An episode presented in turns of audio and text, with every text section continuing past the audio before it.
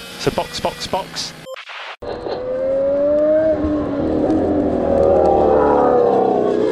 If I ever took a loss, I learned a lesson. I won't ever think I'm better than the next man. I've been down before to come up, I ain't stressed. Olá, sejam muito bem-vindos a mais um episódio do Box Box Box, o original. Eu sou Aninha Ramos e estou aqui com Carol Cruz. O Olá de hoje é especial pros Nerdola.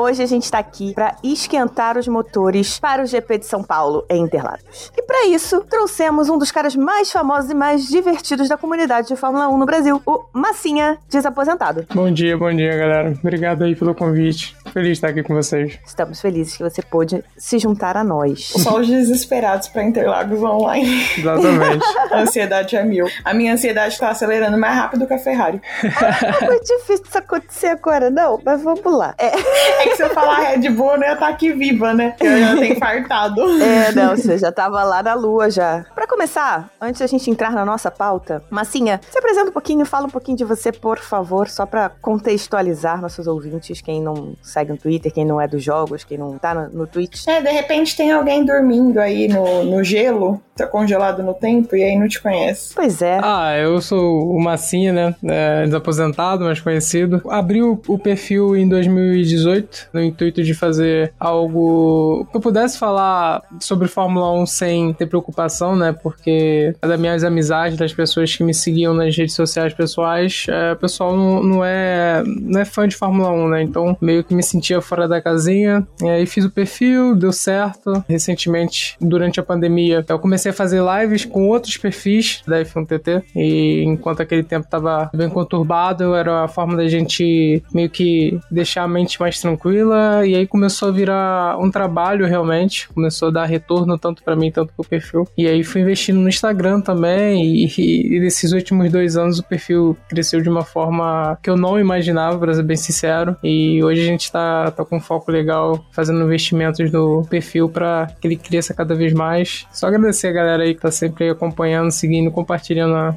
as produções que a gente faz. Incrível, né? 2020 deu uma virada na vida de muita gente, né? Com essa questão da pandemia, a galera ficou em casa, né? Não teve jeito e conseguiu investir em coisas que nem imaginava. Muita gente mudando de foco na vida por causa disso, né? É, exatamente porque eu terminei a faculdade em 2018, né? Final de 2018, e já entrei direto no mundo dos concursos. Então, eu passei de 2019 até aquela o, o boom da pandemia, né? Estudando bastante. Eu já estudava desde a faculdade, né? Mas aí, quando terminou a faculdade, o foco ficou totalmente no concurso. Tive problemas pessoais, aí entrei em depressão. Aí foi quando eu conheci o estagiário. É, e aí, pô, vamos começar a jogar. E foi quando eu entrei nesse mundo das lives, né? Eu comecei a tratar da doença também. E as coisas começaram caminhando normalmente, né? E, e o estágio, né? Pra quem conhece o estagiário da Fórmula 1 aí, ele sempre apoiou, cara, vambora, vambora. Aí depois meus pais, que no início, assim, não tava tão por dentro de como tava funcionando as coisas dentro da internet. Aí depois começaram a, a apoiar também. Então, as coisas foram acontecendo devagarzinho, né? Devagarinho. E o perfil hoje tá com bastante seguidores, tá dando retorno bastante satisfatório pra mim e, e podendo ajudar aí no crescimento pessoal também, né? E bom, já que o perfil é sobre Fórmula 1, qual foi a tua primeira lembrança, assim? O que, que você lembra, assim, de, de como é que você entrou em contato com a Fórmula 1? Como é que você começou a assistir o esporte? Qual é o teu primeiro contato, primeira lembrança que você tem? A minha primeira lembrança é da vitória do Rubinho em 2000 na Alemanha. O foco mesmo é aquela final, né? Ele de pneu seco na chuva. E aquela ali é a minha primeira lembrança, né? Que, que meus pais, naquele momento, quando o Rubinho vai pra Ferrari, eles ainda acompanham um pouco a, a categoria. Ambos são muito fã do Senna, eram fã do Senna, né? Uhum. É, então ele- eles são daquela. Depois que, que o Senna se foi, a Fórmula 1 acabou, né? A Fórmula 1 morreu em 94.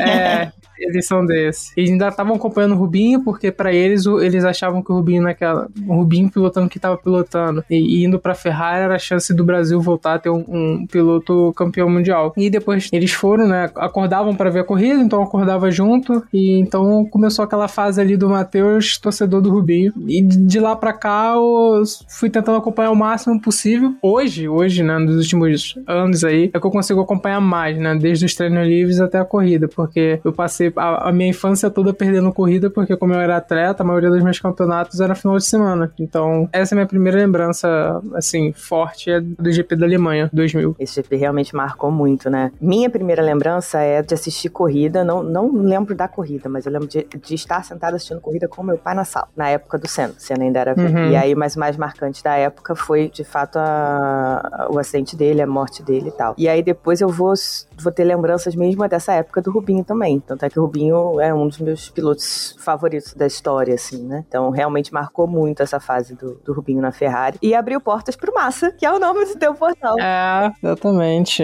O Felipe foi, cara, acho que da, da minha geração, né? Eu sou de 96. Acho que o, o Felipe foi o piloto que a gente teve mais. Que a gente viu ali brigando, de fato, um piloto brasileiro brigando pelo título, né? Aquele 2008 ali pra mim machucou bastante.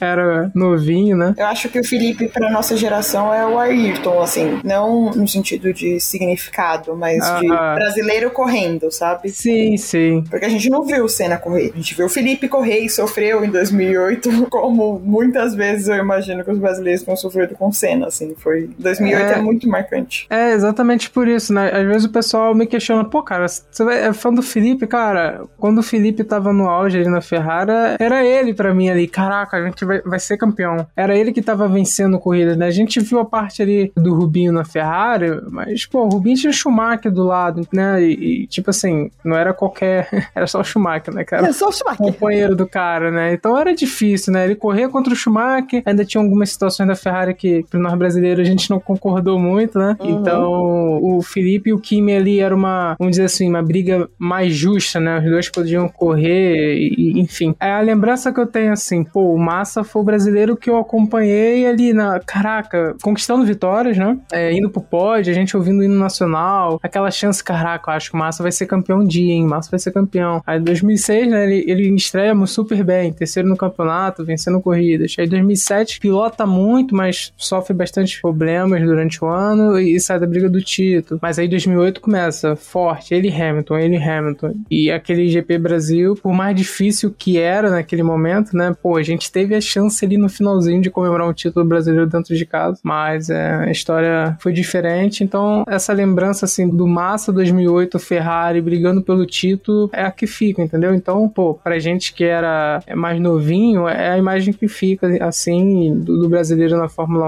1. O Felipe, para mim, é um dos, dos meus primeiros ídolos assim do, do automobilismo mesmo. E a gente passou com ele, né? A gente também passou por um momento de trauma da nossa geração que foi 2009, né? Porque ele tava pilotando tudo em 2009. Assim, eu acho que em 2009 ele vinha para título, sabe? E aí veio aquela questão da mola, enfim, aquele acidente horroroso. Eu acho que foi, sei lá, um divisor de águas na carreira dele e, e... não sei, a sensação que eu tenho é que ele não voltou mesmo. Mas eu acho que nem tem como, né? 2009 ele, apesar do carro ser bastante ruim, acho que ele ele Kimi que falam, né? Acho que uhum. foi isso. Foi um dos piores carros que ele já pilotaram, mas mesmo assim eles estavam conseguindo ter alguns resultados. Acho que o Kimi venceu em, na Bélgica, o Massa acho que teve pódio, se não me engano, na Alemanha, uma coisa assim. Foi algum desses dos resultados, né? Mas o Felipe vinha de, uma temporada boa, tava pilotando bem apesar do carro. Eu tive o privilégio de conhecê-lo, né? A gente vai falar disso um pouco mais pra frente, eu acho. Eu conversei com ele sobre isso, assim, é... e nos outros podcasts ele, ele sempre fala, né? Que para ele, assim, não mudou em nada. Mas, tipo assim, talvez seja a questão do, dos pneus, eu acho que talvez porque na época que ele chegou na Fórmula 1, o piloto poderia acelerar sem, sem pensar em, em consumo de, de pneu, né?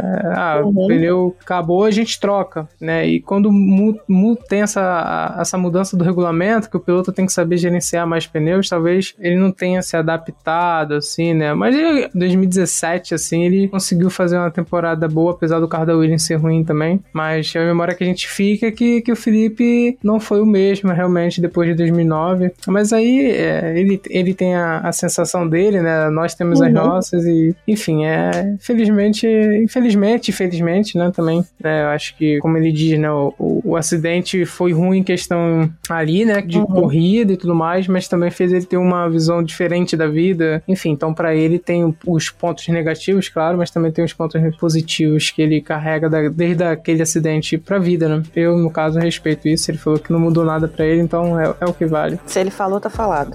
É. Então vamos lá, vamos pra pauta que a gente já fez uma bela de uma introdução, né? Bastante.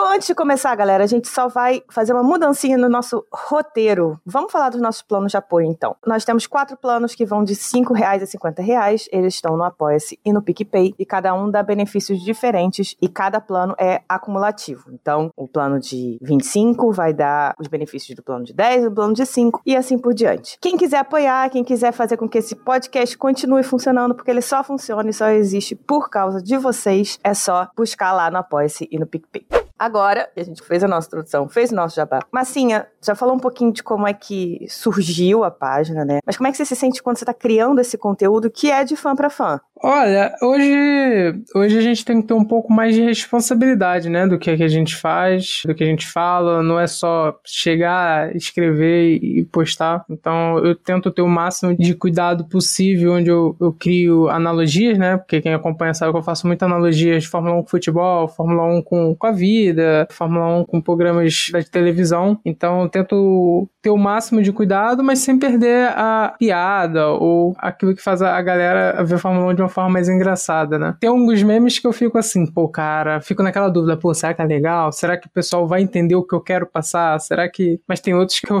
eu já tô escrevendo e eu já tô rindo, porque eu sei que é algo que a galera vai rir, né? Então, quando tem alguns que eu fico pensativo, às vezes eu mando até pro estagiário, pro outra galera que me ajuda, assim, com o perfil. Aí eu mando para meus colaboradores, vamos dizer assim, né? Falar, ó, oh, galera, o que vocês acham desse meme aqui? Tá tudo de, de boa? Tem algum, algum tipo de problema? Algum, sei lá, vai dar um duplo sentido? Não, não, tá de boa. Eu vou lá e posto, né? E a galera vai e, e compartilha, né? Então é, é, é, satisfatório quando eu faço algo que eu tô rindo, né? Eu tô escrevendo, tô rindo, e a galera já compartilha rindo também. Fala, pô, acho que o pensamento foi legal, acho que a galera entendeu a ideia. É satisfatório quando você cria algo, quando você faz algo e, e tem um retorno positivo onde outras pessoas gostam, né? Pra mim é uma sensação muito boa de, de ver pessoas rindo daquilo que eu faço. Demais. Você falou que você começou a jogar Fórmula 1. Você já jogava antes ou você começou no, na pandemia? Então, eu, eu jogava os jogos antigos, né? Acho que o jogo que eu mais jogava era do F1 2013. Eu tinha um PC muito fraquinho, né? Era mais para estudo, que o meu foco sempre foi muito mais estudo, então tudo que pudesse fazer com que, que eu tirasse a atenção, eu, eu cortava automaticamente, né? Então, os novos jogos eram muito diferentes daquilo que eu jogava. Então, tive que me adequar. Um jogo totalmente diferente, no caso, né? Por mais que de carro. Então, 2020 eu fiquei naquele processo ali de aprender os novos jogos, de jogar no controle. Foi um processo assim bem, bem complicado, mas é, hoje já estou mais acostumado com os novos jogos. E sim, comecei ali do. Acho que foi em outubro, outubro de 2020, setembro de 2020 que eu comecei a jogar de fato. E como foi que você decidiu migrar isso para Twitch e começar a fazer live? Então, no início era um grupo, né, de amigos, era eu, é, estagiário da F1, o F1 da depressão, tinha um, um, perfil da Williams, que era o Ruínas também, e tinha alguns seguidores que quando a gente criou o lobby somente pra, pra gente, começaram a entrar alguns seguidores, pô, podemos jogar com vocês? Podem. Aí a gente foi criando um vínculo de amigos, hoje somos um grupo de amigos, né, e ali de oito,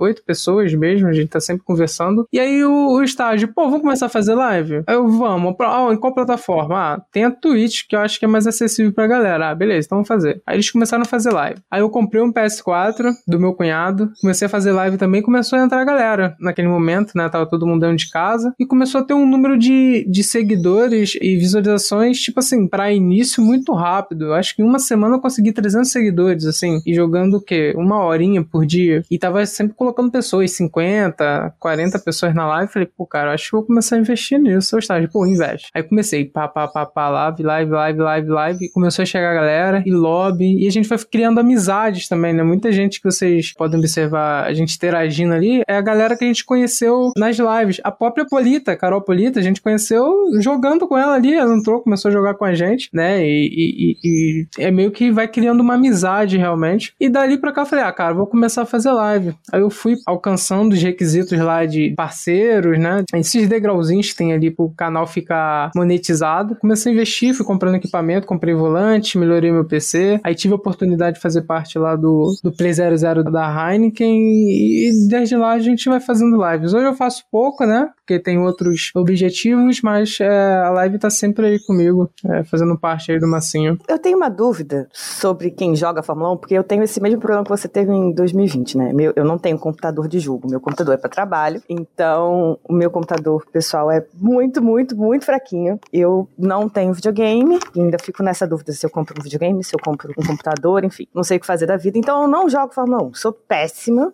toda vez que eu pego no controle, eu começo a jogar, eu não consigo andar 100 metros com o carro que eu já vou pra parede. Mas pessoal que joga com muita frequência, que já aprendeu a jogar o jogo, enfim, eu imagino, que começa a ter uma visão um pouco diferente dos carros na pista. Você sentiu isso? Você começou a perceber a direção de forma diferente depois que você começou a jogar? Principalmente depois que você fez o setup com volante e tudo mais? É que, tipo assim, o meu problema é que na época eu jogava de controle, né? No início, uhum. eu jogava de controle, então toda a sua sensibilidade, aceleração e frenagem são nos dedos, né? Então uhum. você tem que saber manusear aquilo ali, marcha, é tudo na mão, né? E são poucos dedos para muitos botões, para muitas funções, né? Uhum. Então quando você migra pro volante, essa sua sensibilidade de aceleração e frenagem vai pros pés. Então, assim, aquilo que você fazia com a sua mão, você tem que fazer com os seus pés. Então, tipo, até você se acostumar, é uma parada mais complicada, assim, né? É, eu fiquei aí uns dois meses para conseguir me adaptar de fato, desde que eu saí do controle pro volante. Mas hoje já é o inverso. Se eu, se eu for jogar de controle hoje, eu já não consigo, né? É tipo assim, você ter tempo para se adaptar. Naquele momento, quando tava tudo fechado, é,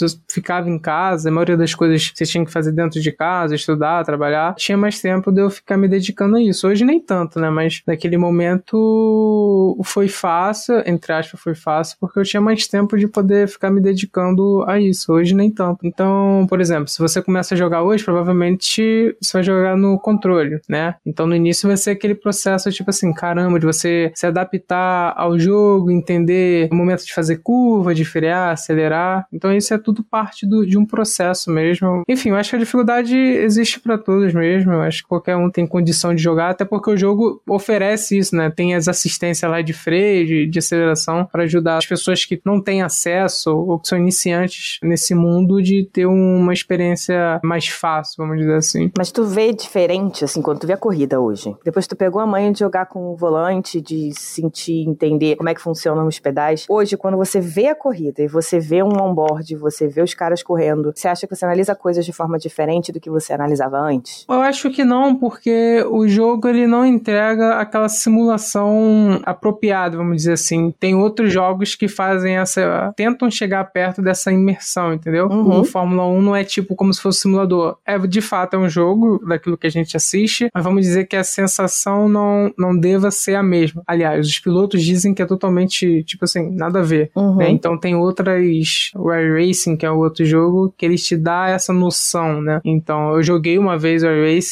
tipo assim, se for aquilo realmente, é uma sensação, tipo assim, muito prazerosa para quem gosta de jogar, sabe? De você sentir o volante tremendo quando passa na zebra, o volante pular quando você sai da pista, coisas do tipo. Mas o jogo de Fórmula 1 em si não entrega isso, então, eu primeiro que eu não, nunca andei de carro de Fórmula 1, então não, não, sei qual é a sensação que eles têm ali, mas enfim, às vezes a gente até coloca, tem a opção de colocar a, a câmera on-board, né? De, de uhum. como se fosse ali o, o, piloto. Eu não consigo jogar, então acho que provavelmente se eu fosse um piloto de Fórmula 1 eu ia ter muita dificuldade de, de correr, porque o, o ralo ali, de fato, ele atrapalha um pouquinho a visão, mas enfim, ainda bem que eu não sou piloto nesses casos, né? Eu acho que só fico de casa, não tem problema não. e aí, ainda falando em percepção, pensando em você, como você assistia a Fórmula 1 antes de criar a página e você assistindo a Fórmula 1 hoje em dia, mudou alguma coisa? Mudou a forma que você consome a Fórmula 1 por conta da página? Mudou. Antes eu só assistia qualificação e corrida. Só assistia isso. Não procurava saber sobre treino livre, essas coisas. Hoje eu já acompanho do treino livre até a entrevista pós-corrida, vamos dizer assim. Então fico olhando também o tempo de volta, fico procurando, né, quando é o TL2 no caso, que eles fazem aquelas voltas longas, né, de, de ritmo de prova. Eu tô sempre procurando no, no Twitter qual o piloto que tá fazendo umas voltas mais consistentes, qual é a diferença de um piloto pro outro, que hoje a gente tem isso no Twitter, né, tem sempre mais páginas que trazem esses conteúdos pra gente. Então acho que mudou sim, até porque eu tenho que estar sempre online também para fazer as publicações, né, não dá para fazer publicações depois, então mudou sim. Antes eu me preocupava só em ver quem vai largar em primeiro, em qual posição que o piloto que eu gosto que vai largar e, e corrida só. E, e, acabava. Hoje não, hoje tá, a gente sempre tem que olhar, né? Notícia, tempo de volta, estratégia, pra gente ter uma base melhor de como assistir, do que a gente acha que vai acontecer e do que publicar nas nossas páginas. Mas você continua ainda sentindo o mesmo prazer do começo? Sim, sim. Eu sou muito fanático por Fórmula 1, por corrida em geral, né? Eu não consigo ver o meu, meu sentimento meio que diminuindo, né? Pode ver que a temporada, na minha opinião, foi bem abaixo do que eu esperava. Mas tô lá, todo empolgado. Semana que vem tem Interlagos, vamos que vamos. Vai ter carro. Nem o Verstappen vai ganhar de novo, com 20 segundos de diferença. Mas vamos lá, gente. Vamos estar em Interlagos, né? É o amor que eu tenho mesmo pelo esporte e eu tô ali por ele, sabe? Nossa, te entendo perfeitamente. Falando em Interlagos, você foi pela primeira vez com a Heineken ano passado, não é isso? Isso mesmo. Você não foi como qualquer pessoa, entendeu? Você foi, você entrou com os dois pés na porta. E como é que foi isso, cara? Eu no início eu achei que era trote, vamos dizer assim, né? Eu tava estudando, daí chegou um e-mail, aí apitou no computador, aí tinha alguma coisa assim, a Heineken 00. Aí eu achei que fosse algum tipo de publicidade, né? Aí eu fui, cliquei pra ver, era um convite, falei, pô, mano, isso aqui, pô, massinha, tudo bem, bababá, escreveu tudo que tinha que fazer. Eu mandei postagem, foi postagem, acabei de receber esse e-mail aqui. É, tu recebeu? Ele, mano, eu recebi também. Aí a gente começou a falar, pô, será que é verdade mesmo? Aí a gente começou a procurar, conversar com a pessoa que tava mandando mensagem pra gente, procurar a empresa, saber o, as coisas e, e, quando tive o veredito que eu iria pra Interlagos, eu, caraca, não acredito que eu vou não. Que eu não iria, né, no caso, né, não, não uhum. tinha me preparado pra ir. Então quando eles falaram, ah, você vai ter que estar em Interlagos e tudo mais, eu falei, caramba. Só que aí eu achava que eu ia ficar em algum setor, tipo assim, de boa, né? Ele, ah, mas assim, você vai estar no paddock lá. O quê? Paddock? Como assim, cara? Como assim vai estar no paddock? Não, você vai ter no paddock o evento do Play 00 vai ser no paddock. Eu falei, caraca, não acredito nisso não. Primeira vez em Interlagos já de cara. já tô no paddock, cara. No paddock da Fórmula 1. E eu me sentia, tipo assim, cara, eu não sabia às vezes nem que reação ter, sabe? Fiquei muito feliz e, e, cara, foi uma sensação, foi uma sensação única mesmo. Tava lá jogando de boa e do nada olho para trás, tá o Felipe me olhando atrás, rindo para mim. Aí tiro foto com ele, daqui a pouco o Tino Marcos me chama pra ser entrevistado. Aí eu olho pro lado, tá passando o Culta, eu olho pro outro, tá passando o Stuart. Aí eu falei, caraca, mano, o que, que, que eu tô fazendo aqui, cara? Se for um sonho, não me acorde. Aí eu tô passando do lado tá a galera da Mercedes, né? No paddock, assim, tem tipo uma sala de vidro, né? Das equipes. Uhum. E todo mundo ali da Mercedes, falei, caraca, mano, que loucura. Então é isso aqui que os caras às vezes passam e tal. Aí eu olho pra baixo assim, tá os repórteres, que a gente acompanha muitos deles no Twitter. Uhum. Aí tá a Mariana Berk, a Juliane Serrazoli. Aí tá o Pietro aqui. Eu falei, caraca, velho, eu tô aqui mesmo. É sério isso aqui?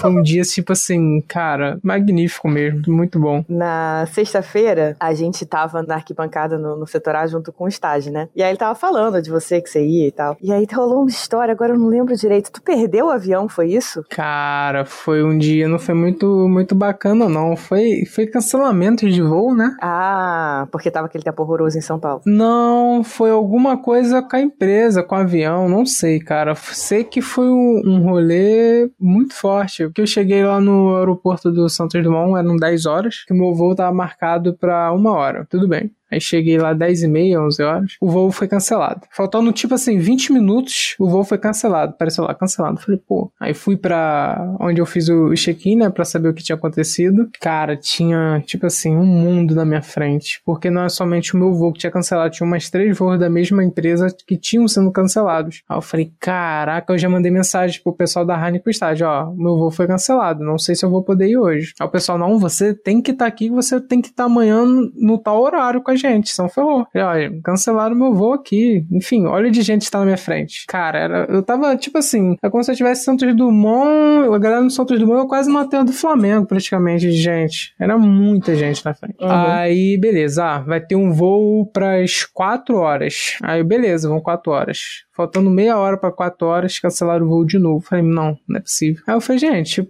tenho que estar tá lá, é trabalho, tem que estar tá lá e tudo mais. E, mas por que está sendo cancelado? O que está acontecendo? É mau tempo? É o quê? Não, tá tendo problema com os aviões, bababá. Enfim, história. Aí tá bom. Ah, tem um voo pra 6 horas. Tá bom, vamos pra 6 horas. Cancelado de novo. Falei, mano, falei, estágio, estágio, não é para eu ir hoje. Não querem que eu vá. Agora eu tô até com medo de subir em qualquer avião que vá pra São Paulo. É, não é pra o universo tá me dizendo que não é pra ir pra São Paulo hoje. E, e o estágio já tava rindo. Caraca, não acredito nisso. Falei, mano, é bizarro, pô. E sério, velho, era pra ser duas horas, duas e meia, cancelado. Aí era pra ser quatro, quatro e pouca, foi cancelado. Aí era pra ser seis e pouco, foi cancelado. Esses três voos eram pra No caso. Aí tinha um que era às oito, só que a Guarulhos. Eu falei, ah, beleza. Eu falei, pô, estágio Guarulhos é muito longe de Congonhas. E, cara, é um tempinho, você vai ter que pegar Uber. Ou o ônibus, né? Que tem um ônibus que leva as pessoas pra, pra Congonhas, uma parada assim. Aí beleza. Aí oito horas, tranquilo. Aí entrei no avião, tudo de boa. Aí o avião se preparou para decolar. Aí eu, eu mandei pro estágio, ó, vou decolar, graças a Deus. Ele, pô, finalmente. Aí o, o piloto, galera, vamos ter que retornar para fazer reabastecimento. Eu, calma aí, gente. Como assim, cara? Você, como assim você vão, vão decolar sem combustível? Eu, pô, estágio, o cara vai, voltou com o avião pra reabastecer, mano.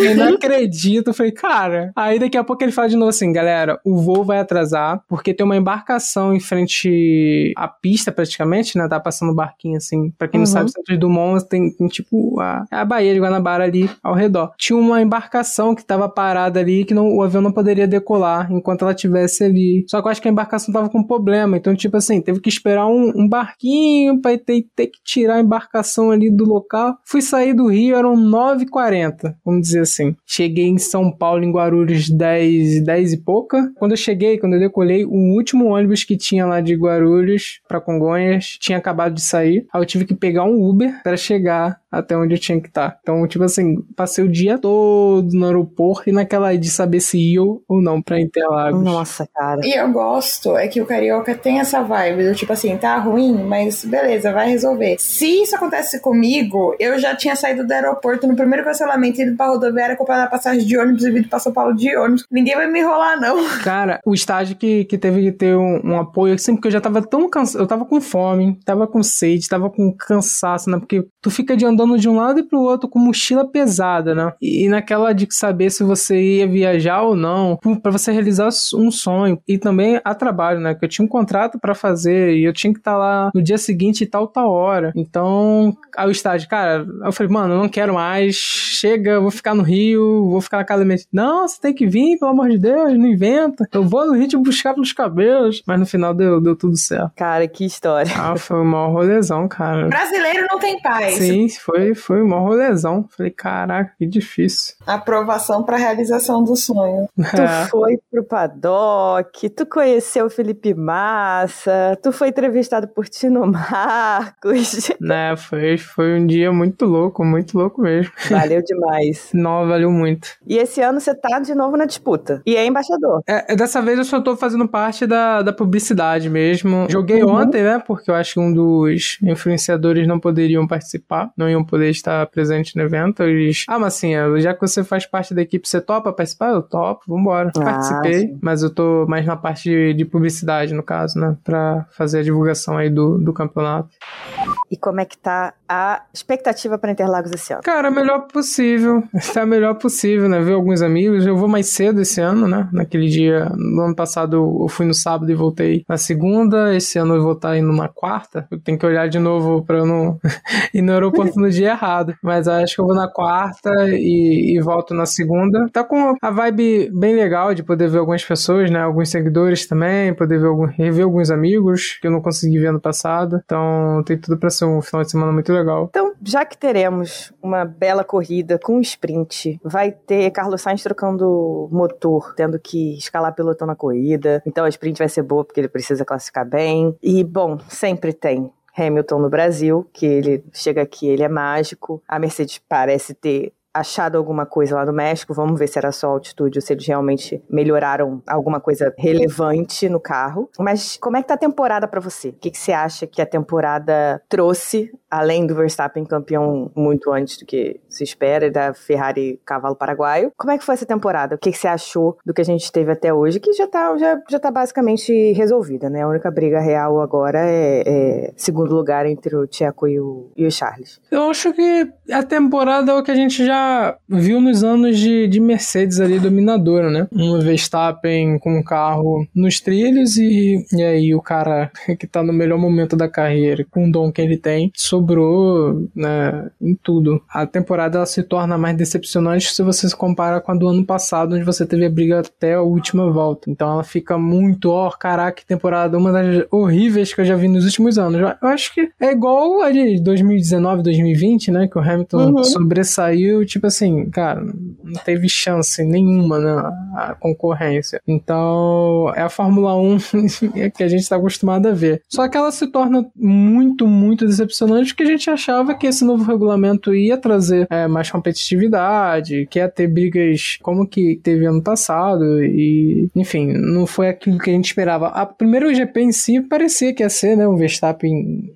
e Leclerc, mas a Ferrari não ajudou muito aí na, nas, nas brigas. Eu acho que mesmo se a Ferrari não tivesse quebrado e errado tanto, acho que o Verstappen conseguiria ganhar. O carro tá muito mais, mais acertado, vamos dizer assim. Enfim, é, é, o ano do Verstappen, foi o ano do Verstappen. Acho que tudo que ele conquistou foi por mérito dele. E eu acho que o título tá, ficou em boas mãos mesmo, independente das torcidas aí. Eu acho que não tinha como ele não, não ganhar, né, esse ano e então, é fruto do trabalho dele, fruto do trabalho da Red Bull e acho que a gente esperava que tivesse mais disputas, acho que esperávamos. Sim, definitivamente. E qual a tua expectativa para Interlagos em si, com todas essas coisinhas assim que a gente tem? Não sei se mais alguém vai trocar motor, que eu saiba até o momento, só o Sainz. Qual a tua expectativa? O que, que você espera ver? Eu acho que o Verstappen vai ganhar.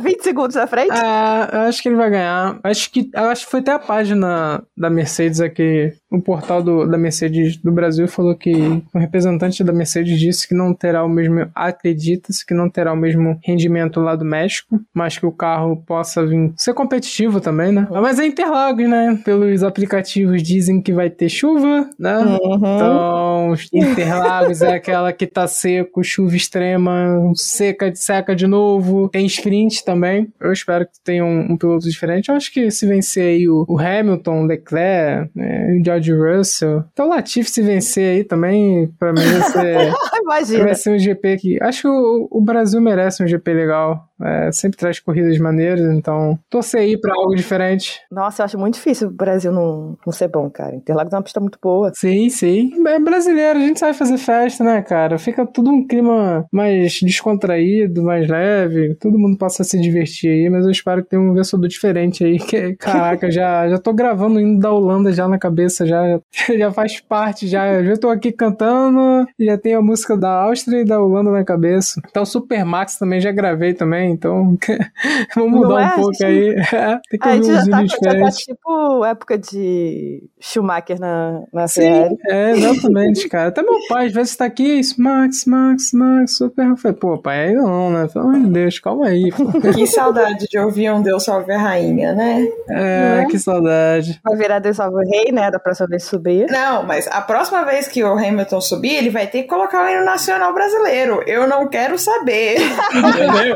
ele ganha aqui esse final de semana, ele vai ter que botar o hino brasileiro. Não vai, vai ter que colocar. pra mim, fica metade de metade, fica resolvido. Ele pode ir intercalando uma vez o hino brasileiro, outra vez o Deus Salve o Rei, uma vez o hino das... E assim vai, entendeu? Contanto que ele ganha aqui, porque eu, eu ainda tô desolada que ele vai perder esse recorde, embora ele esteja carregando e andando, eu não estou.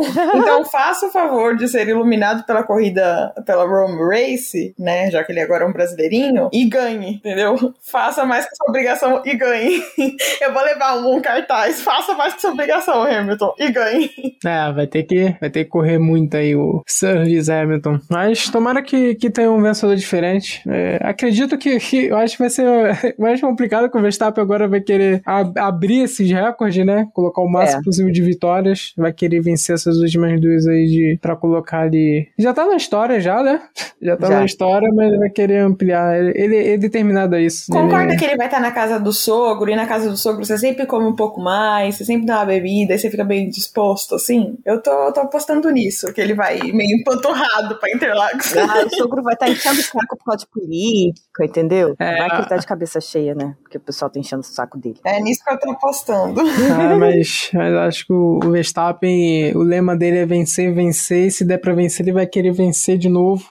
Acho que vai ter que É. torcer aí pra algum erro de Red Bull, uma falha no motor. Acho que isso é uma coisa que as pessoas esquecem um pouco, né? Todos eles, claro que você está falando do Verstappen, mas todos eles são extremamente competitivos. Sim. Todos eles, dada a oportunidade, vão fazer o possível pra vencer. Não importa se você tá na casa do teu companheiro de equipe. Se você tem chance de ganhar, você vai querer. Que foi a história que o Verstappen mandou do Ué, eu sou Papai Noel pra Maria, É. pra Mariana Becker, quando a Mariana Becker perguntou se ele ajudava o Tcheco a ganhar ah, isso foi muito bom. Eu lá sou Papai Noel. Não é nem dezembro ainda, parceiro. É, ele tá certo, né? Tem a chance de ganhar, então vambora. E ele foi criado pelo Jos Verstappen, né? É, Daquele jeitinho. é, cara. eu espero que tenha um vencedor diferente, mas tudo indica. Acho que tá a cara da temporada. A gente sempre acha, né? Não, acho que o próximo GP vai ter um vencedor diferente. Aí vai lá o Verstappen ganha. O Verstappen largou em décimo primeiro. Hum, agora vai ter um vencedor diferente. Verstappen ganha. Então, Obrigada, o Ferrari. moleque tá, tá na temporada dele. Se o Verstappen faz aquela trend do TikTok do se eu fosse não sei o que, se eu fosse não sei o que era. Se eu fosse um ex-BBB, Prior, joga e joga. Se eu fosse um time, Flamengo, vencer, vencer, vencer. Porque o bichinho, olha, ele não tá por brincadeira, não. Eu quero É, ver ano ele- que vem como que É a temporada ser. dele, né?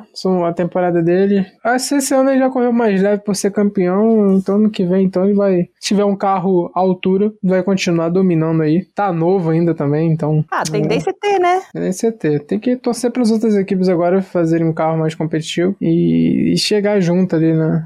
A gente esperava que a Ferrari fosse chegar junto, mas moiou. Não deu muito certo. Moiou, moiou. É, o cavalinho empacou. Foda que eles já sabiam do início do campeonato que ia ter merda, que ia dar merda no motor, Sim. entendeu? Você sabe que vai dar merda no motor. Por que caralho você erra a estratégia? Por que caralho você não, não trabalha pro piloto tá ganhando? Enfim, Ferrari fez o favor de fazer com que a vitória do Verstappen fosse ainda mais fácil e ainda mais contundente do Pois que é. poderia ser. É, eu espero que acima de tudo a gente tenha um final de semana bacana, que a gente possa se divertir com nossos amigos e poder ver uma, corrida que tenha brigas de posição. Um pódio do Vettel, quem sabe também, né? Vai que Pô, Aston um Martin do é, um pódio do Vettel também seria bastante legal, uma coisa que ele, que ele pudesse se despedir legal. Ele diz que gosta do da pista também, de Interlagos, né? Uhum. Então seria um, um ano aí pra, pra ele fazer uma despedida, uma corrida que ele possa fazer uma despedida legal também do público. E vai ter homenagem pra ele e pro Ricardo, né? Dos fãs. Eu acho que pro Vettel até da, da organização. É, eu acho que da organização em si vai ter uma, uma, uma despedida pra ele, uma homenagem. Os torcedores também têm, nos portais do, do Sebastian e tava, Uhum. é, vão vender, eu acho que bonezinhos, né? É, eu Não sei se camisas, mas eu acho que bonezinhos iriam vender. Acho que vai ser legal, acho que, que toda o tipo de homenagem é válida, né? É, e eu aposto até que o Vettel já tá no Brasil, né? Só que como ele não tem rede social, não dá pra saber se alguém já tirou foto com ele. Mas ano passado ele veio direto do México. Ele saiu da corrida do México e veio pro Brasil justamente dizendo isso, que ele ama São Paulo. Então, talvez ele já esteja aí em terras brasileiras aproveitando. Deve estar de pianinho, deve estar quietinho na dele. É, tá em algum sítio no interior de São Paulo, alguma coisa assim, bem de boas. So box, box, box. Acho que esquentamos bem pra São Paulo, porque aqui no Rio tá um frio do cacete, então a gente precisava dar essa esquentada. É, precisamos, né, cara? Porque esse solzinho aqui não tá queimando muito, não. Abri até minha janela aqui, É, mas. tá parecendo novembro, não. É, tá um friozinho aí, minha pele tá, tá bem ressecada, tá, tá fazendo um friozinho muito aqui. Mas tem que esquentar porque Interlagos não vai prometendo o tempo quente, não, hein, gente? É, cara, eu tô preocupado. Amanhã, na dúvida, eu vou lá. Eu vou no shopping comprar um casaco, porque eu tô com medo de passar frio, porque eu sou muito friento, sinto muito frio e eu não gosto de sentir frio, não. Mas comprei minha capa, comprei minhas coisas aqui. Espero que dê tudo certo. E é isso, que a gente possa ter um, um final de semana legal. Sim, galera. Então, nos vemos em Interlagos. Antes da gente encerrar, a gente precisa agradecer os nossos queridos apoiadores, como a Aninha disse no começo do episódio. São vocês que fazem isso aqui dar certo. Então, para os apoiadores do Plano Smooth Operator, muito obrigado de coração, de coração que vai estar em Interlagos, todo mundo semana que vem. E para os nossos apoiadores dos outros planos, um agradecimento nominal e ainda mais especial vai para Leco Ferreira, Hugo Costermani, Leonardo Santos, Heloísa Gama, Thaís Costa, André Andriolo, Jéssica Médici, Letícia Gal, Rodolfo Tavares, Carol Polita, Jaime de Oliveira, Diogo Moreira, Liane Oshima e Bruna Soares. Muito obrigado, pessoal. Isso aí. E para quem quiser falar com a gente, estamos no Twitter e no Instagram em cashboxboxbox. Temos o nosso e-mail, podcastboxboxbox.gmail.com, porque escrever mais de 280 caracteres é muito mais legal. Esse e-mail também é a nossa chave Pix. Caso vocês não possam, não queiram se comprometer com os nossos planos no Apoia-se no PicPay, vocês podem mandar um pixzinho pela nossa chave podcastboxboxbox.gmail.com. Também é muito legal avaliar gente, cinco estrelinhas, aquela coisa, né? No seu aplicativo de podcast. E, Massinha, faz teu jabá. Pra quem não segue ainda Massinha, Massinha F1 no Instagram e no Twitter. Na Twitch também, Massinha F1. Então, se você quiser ir acompanhar a Fórmula 1 de uma forma mais divertida, com memes, se você gosta de memes, memes de também. origem duvidosa. É, se você gosta de memes aí, sigam lá. É tudo nosso. E é isso. Então é isso, galera. Valeu. Box, box, box. Box, box, box. I need a white visor, please come on, white visor. Otherwise I cannot see anything. Felipe, baby, stay cool. We're bringing you the white visor. Stay cool. We're in a good position. Okay? We're bringing you the visor.